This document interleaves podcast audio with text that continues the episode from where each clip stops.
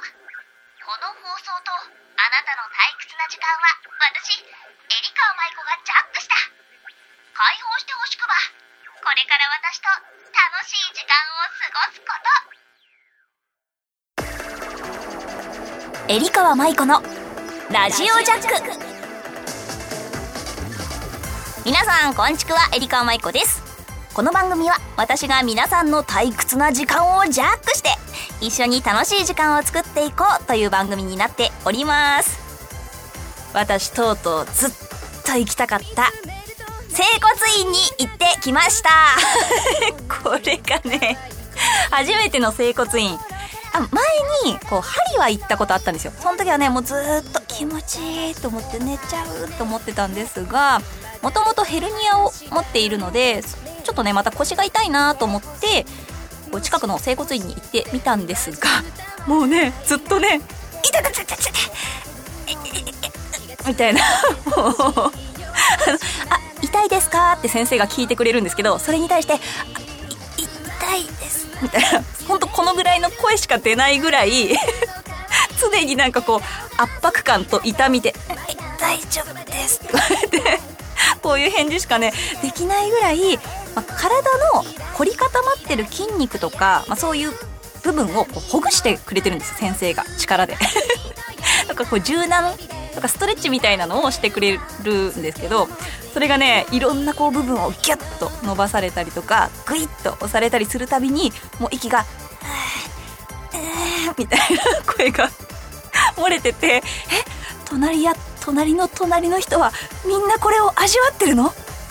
私も耐えなきゃと思って一生懸命声を押し殺してたんだけど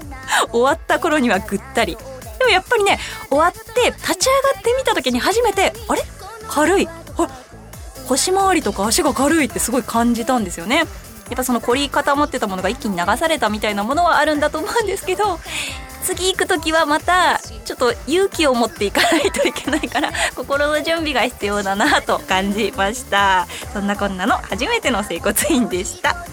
番組では皆様からのメッセージを大大大募集しております。メールの宛先はサイトの右上にあるメッセージボタンから送ってください。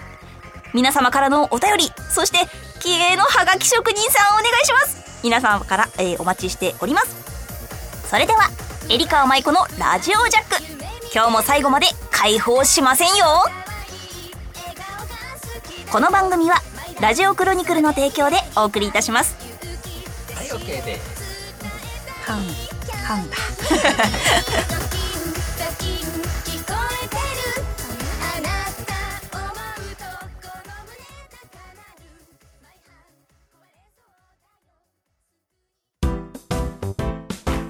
メールジャック。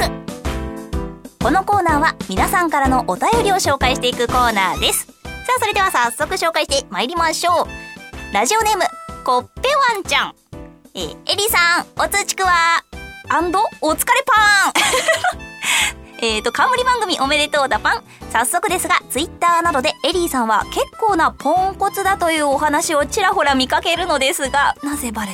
た？今までに一番やってしまったポンコツ話がありましたら、教えてほしいパン。ちなみに僕がやってしまった一番のポンコツ話は、コンタクトを片目に2枚つけて 今日はなんだか、見えが悪いパーンって困ってたことだパン。これを超えるポンコツ話はあるかな？ってなわけで、これからもラジオを楽しみにしているので、頑張ってパーンということで、なんでパーンってついてるかというと、実はこのコッペワンちゃんね、横浜のパン屋に住む犬の妖精ということです。そうなの。コッペワンちゃんはね、ツイッターとか SNS で時々声をかけてくれてて、検索するとね、可愛い可愛いコッペワンちゃんの画像が出てくるんですけど、この子がね、お話を時々してくれるので、皆さんもぜひ覗いてみて。で、そんなコッペワンちゃんからのお便りでめっちゃびっくりしました。ありがとう。で、なんで私のポンコツが伝わってるんだろうな。私は結構ね、物忘れが激しかったり、こう、いろんなことを2度3度、なんか2度手間3度手間ぐらいでしちゃったりとかして結構ポンコツ具合が激しいんだけど、なんだろうな。私はね、何かを1個のこと考えてると、もう1個のことをが考えられなくなっちゃうのね。だから、例えば鍵を持ったまま、家の出ましたと。家の鍵を閉めました。で家の近くの自動販売機に物を買いに行こう。なんか飲み物買いに行こうと思って鍵を手にしたままそのまま自動販売機に向かって自動販売機のお金を入れるところに鍵をぶっ刺そうとした。ことが。これつい最近。逆にコンビニに USB を挿してこう資料を印刷しました。印刷して帰ってきます。で USB と紙を持って家に帰ってきました。そうすると USB を家の鍵に挿そうとする。これこれがね本当によくあるの。私は何やってんだろうって自分で何回も思うのにもう家の普通の回す鍵なのにスイカはタッチするし。いろんなものを刺そうとするし、これがね、ほんとよくあるので、まあちょっと注意しなきゃなってすごい日頃思ってること。でもね、お母さんはさらに上のランクにいるの。私のお母さんが。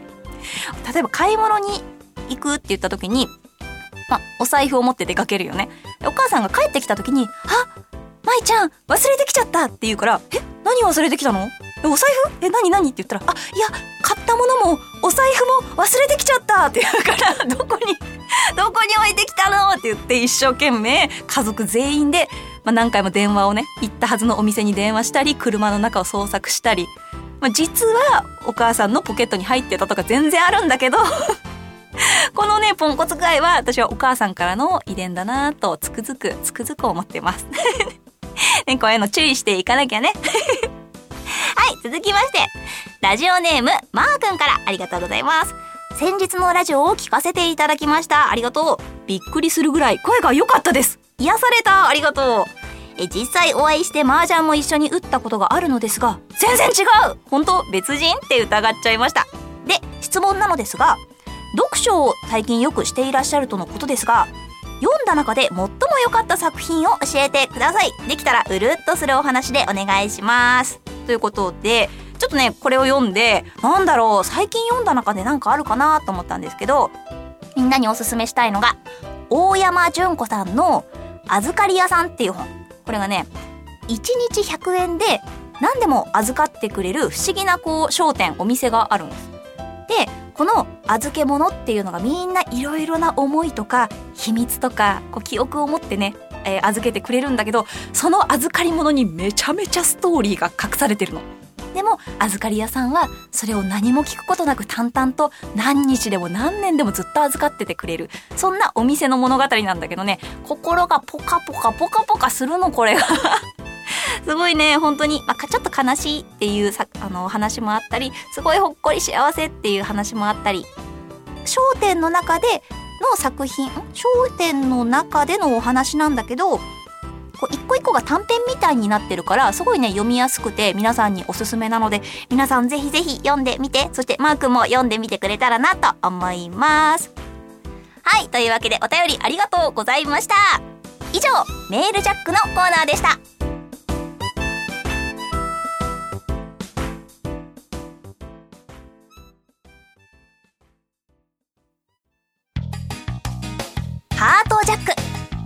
このコーナーはあなたが心を奪われた〇〇を私に教えてもらうコーナーです。今回はなんと皆さんの初恋心を奪われた時のドキュメント教えてくださいというものでした。じゃあたくさん届きましたのでこちらも読んでいきたいと思います。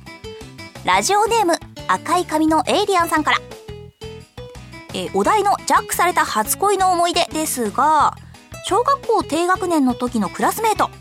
思いを伝える前にその子が転校してしまい初恋は叶わずに終わってしまいました悲しい記憶として運動会で母のいる前でその子と軽く会話をしたのですが一発で好きなのを見破られた思い出があります。子供ながらに母に隠し事はできないなと思った瞬間でした。イベント自粛などいろいろありますが、えー、皆さん頑張っていきましょう。ではということでありがとうございます。これめっちゃわかる。私もお母さんってすごいなって思ってあの、まあ、うちのお母さんポンコツな話を若干してるんですけどもなのにねこういうこともすごいね鈍感だろうなって思ってたの。なのに私がその私も初恋の男の子の話、まあ、足の速い男の子だったんだけど 典型的に背が高くて足の速いその男の子の話をお母さんにしてちょっとしただけであ舞ちゃんその子のこと好きなんだねって言われた時に、えこ、怖いバレてる って思った記憶があって、なんかね、いつもはそんな風に意識してないのに、まそういうのが伝わって、お母さんにもそういうのが分かっちゃうんだなと思って、まそれからは、なんかこう、後々お母さんに話を聞くたびに、なんか隠してるみたいだったけど、そうなのかなってお母さん思ってたよって言われたりすると、あ、やっぱ母は強しと思ってね、すごいなっていうのを感じました。そうなんだね。さあ、続きまして。えー、ラジオネーム、てつさん。エリカさん、こんちくわ。えージャックされた初恋のお話なんですが僕が小学4年生の時当時好きだった同じクラスの女の子が入院することになったのでクラスで誰がお見舞いに行くかの話になりました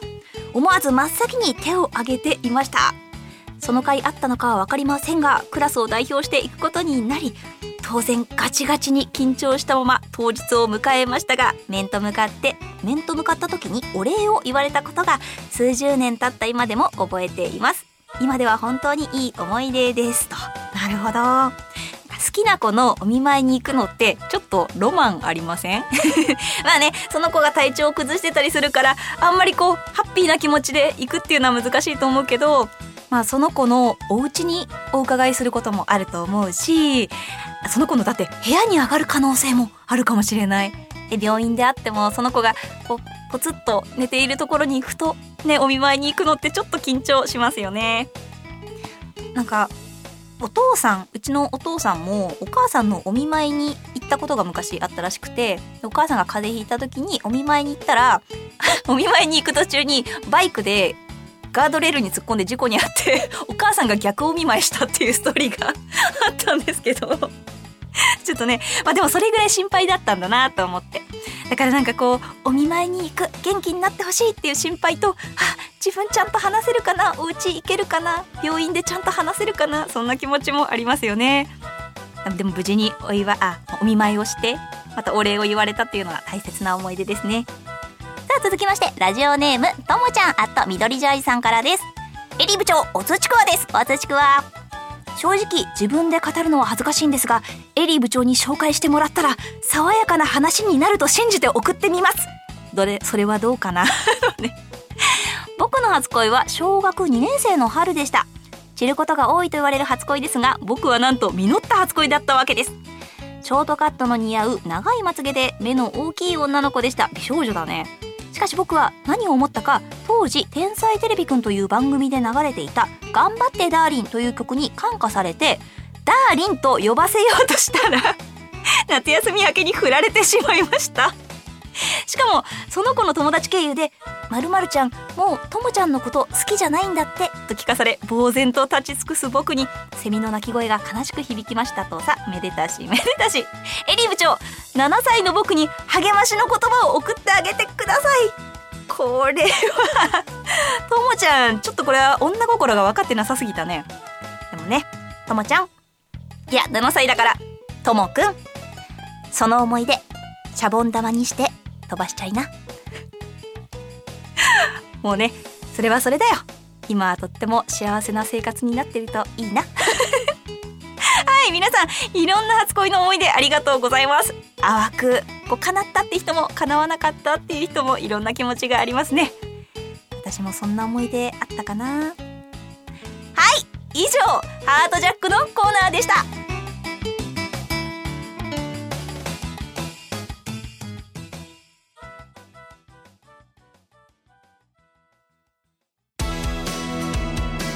エリカワマイコのラジオジャック。そろそろエンディングのお時間です。さあ今日初恋のお話をしていったんですけどもちょっとね思い出してきました。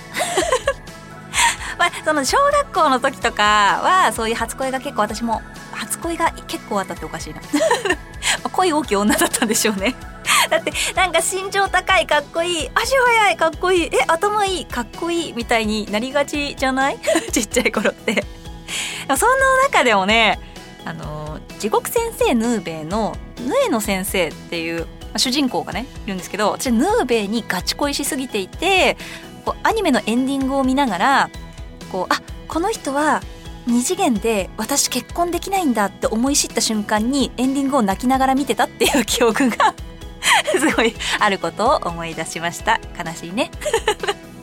さあここでお知らせです。はいエリカマイコえツイッターブログなど SNS やっておりますのでエリカマイコでぜひ検索してみてください。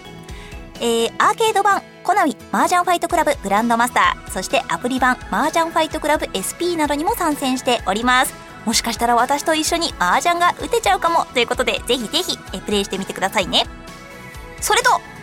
実は今ですねラジクロさんで新しい企画を考えておりまして期間限定でボイスメッセージの販売をするかもということなので詳しくはラジクロさんのホームページまたは私のツイッターなどでお知らせ随時していくと思います。こちらもチェックしてみてください。それではエリカ舞子のラジオジャック。今日はここまで。そろそろみんなを解放しますか。ここまでのお相手はポンコツ娘。なエリカ舞子がお送りしました。また次回も遊びに来ること。おつちくわこの番組はラジオクロニクルの提供でお送りしました。